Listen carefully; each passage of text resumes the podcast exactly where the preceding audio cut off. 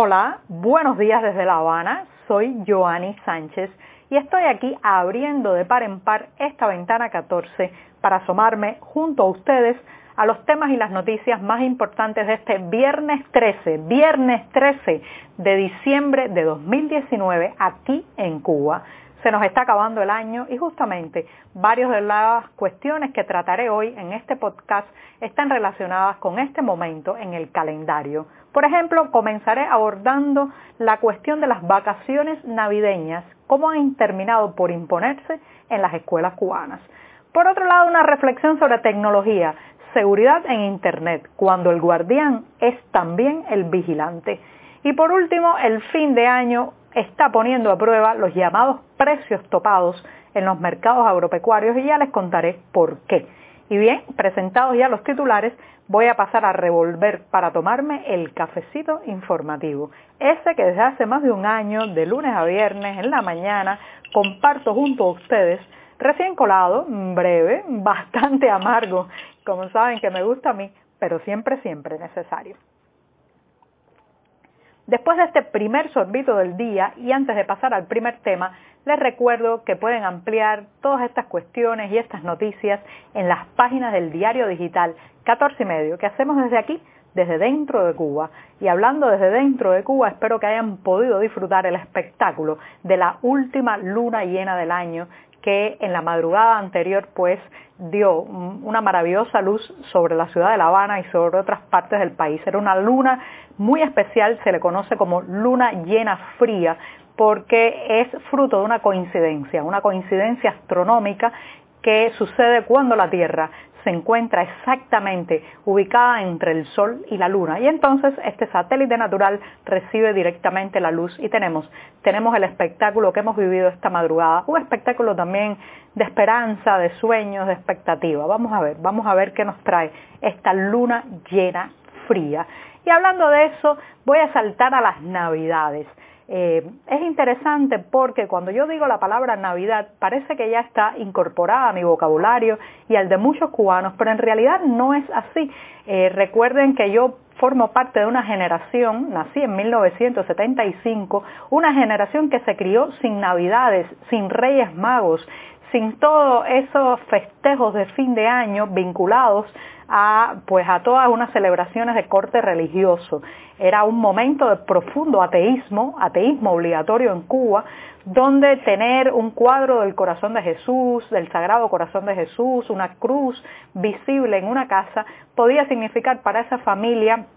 un castigo, una represalia de que sus hijos no pudieran estudiar en la universidad, de que ellos mismos no pudieran tener una plaza de trabajo con cierta responsabilidad administrativa, ser estigmatizados también socialmente en medio de esa Cuba eh, profundamente u obligatoriamente atea. Y claro está, pues las navidades estaban bastante satanizadas. Eh, se celebraba el 31 de diciembre, pero más bien porque al día primero de enero el oficialismo desplegaba toda una serie de actividades y eh, festejos por, eh, bueno, el primero de enero, el triunfo de la Revolución Cubana en 1959, pero las Navidades, ese 24 de diciembre, de eh, sentarse en la mesa con la familia, comer algo, hacer planes para, para el próximo año, eso estaba bastante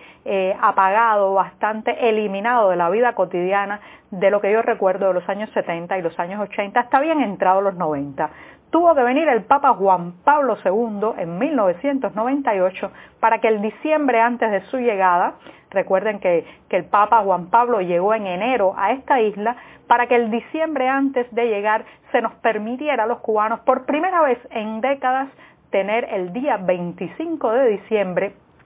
feriado. Hasta ese entonces se trabajaba, se iba a la escuela, eh, era como un día normal. Algunas personas lo celebraban en voz baja, ponían un pequeño arbolito lejos de las miradas de los curiosos, de los vecinos informantes, del vigilante de la esquina, pero lo cierto es que para la mayoría de mi generación el 24 era un día más del año y si se, celebraba se celebraba a partir del 31 de diciembre pasado el mediodía. Muchas veces había que ir a la escuela, incluso el, propio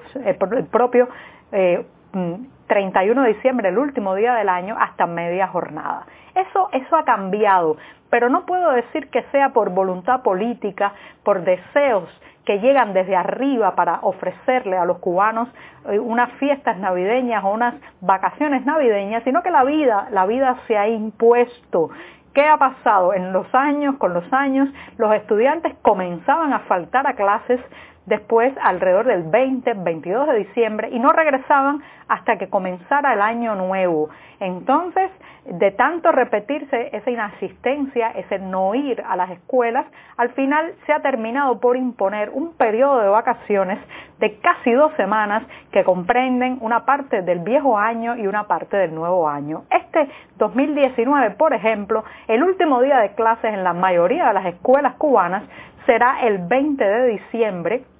en que tampoco habrá mucha materia que impartir, porque ese día se celebrará por adelantado eh, la jornada o el Día del Maestro, que normalmente es en la fecha del 22, pero que este año se celebrará el día 20. Y a partir de ahí, los estudiantes, los alumnos, desaparecerán de las aulas y muy probablemente no regresen hasta después del 6 de enero, el Día de los Reyes Magos. ¿Significa esto que ha habido un cambio, una flexibilización desde arriba? No, reitero, la vida se impuso, la,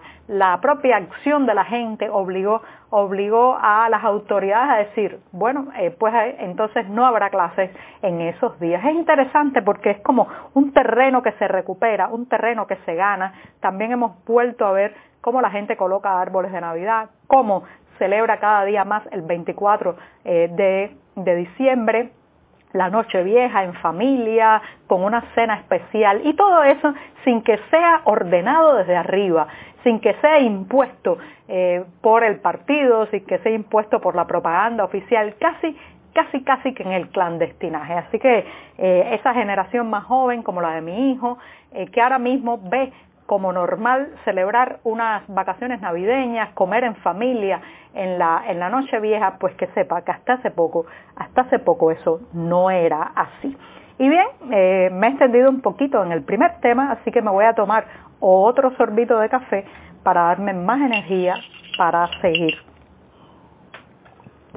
Porque la segunda cuestión de esta ventana 14 hoy es muy diferente, no tiene nada que ver con la Navidad, sino con la tecnología. Esta semana ha habido denuncias por parte de varios usuarios que utilizan la aplicación o la plataforma en zona. Esta es una aplicación, una plataforma tecnológica que ha habilitado el oficialismo cubano para realizar operaciones financieras y negocios digitales. Era como el primer paso a eso que ya en el resto del planeta pues lleva más de una década o casi dos décadas funcionando, que es poder pagar eh, online de manera digital algunos servicios básicos y también comprar algunos productos eh, sin necesidad de tomar el dinero físicamente e ir a un lugar de cuerpo presente a comprarlo o a pagar ese servicio. Entonces esta primera iniciativa oficial que se llama En Zona, pues esta semana ha tenido un problema que parece ser ha sido hackeada y eh, pues se han comprometido los datos, la información de cientos, quizás miles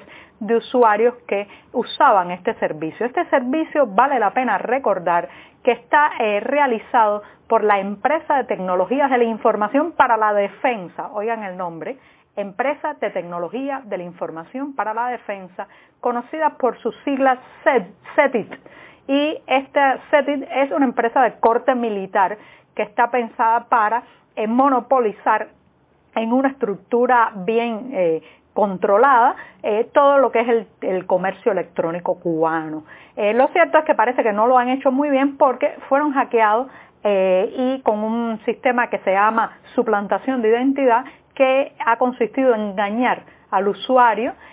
para que comparta sus contraseñas, su número de tarjeta e información confidencial, haciéndose pasar por una institución de confianza, o sea, por la página oficial de Enzona. Lamentablemente, algunos han caído en este truco, en esta trampa, y ahora, ahora pues los medios oficiales se quejan de que han sido atacados. El problema es que también, junto a la fragilidad de muchos de estos portales, algo que pasa en cualquier parte del mundo, pero aquí está pasando, eh, nos está pasando lo que le ocurría eh, al principio a muchas de estas plataformas, Bueno, porque somos nuevos, nuevos en esto del comercio electrónico, pero también hay que tener en cuenta que estas eh, aplicaciones oficiales están, están controladas, organizadas, eh, diseñadas por los mismos que nos vigilan. Es eh, el propio régimen que nos vigila, controla nuestras finanzas, nos puede llevar ante un tribunal bajo el nuevo decreto ley 389 que regula y acepta la vigilancia electrónica, es el que tiene la plataforma de comercio electrónico. Yo no sé, pero a mí esto me parece tan, tan contradictorio, tan, eh, tan expuesto está el usuario que utiliza eso, que bueno, eh, está expuesto cuando lo hackean, pero también está expuesto cuando la plataforma funciona normalmente, porque está yendo toda esa información a manos, a manos del vigilante principal, del gran hermano, que es el oficialismo cubano, que puede usar cualquiera de esas transferencias, cualquiera de esos gastos para llevarnos, para llevarnos ante un tribunal. Así que bueno, yo personalmente no recomiendo el uso de este tipo de plataformas o aplicaciones. Y con esto me voy rápidamente al tema final que él les anunciaba, tiene que ver con los llamados precios topados, las tarifas máximas para los productos que se venden en los mercados agropecuarios que ha impuesto, que ha impuesto el gobierno desde mediados de este año para impedir la inflación después, después de la subida salarial de julio pasado. Lo cierto es que parece que no está funcionando funcionando, perdón. Hay productos como la carne de cerdo que están alando, subiendo, yéndose de los moldes de los precios topados y los estamos viendo en los mercados especialmente de La Habana y de las capitales de provincia. Ya la libra de carne de cerdo sin hueso está alcanzando los 45, 50 pesos cubanos, dos días de salario para un trabajador promedio. Eh, si los precios topados se mantienen y las penalizaciones a los comerciantes eh, se, se quedan hasta fin de año, lo que va a pasar es lo que ocurre siempre. La carne de cerdo irá a parar al mercado negro y tendremos, tendremos que volverla a comprar en el clandestinaje. Y con esto, con esto me despido hasta el próximo lunes. Muchas gracias.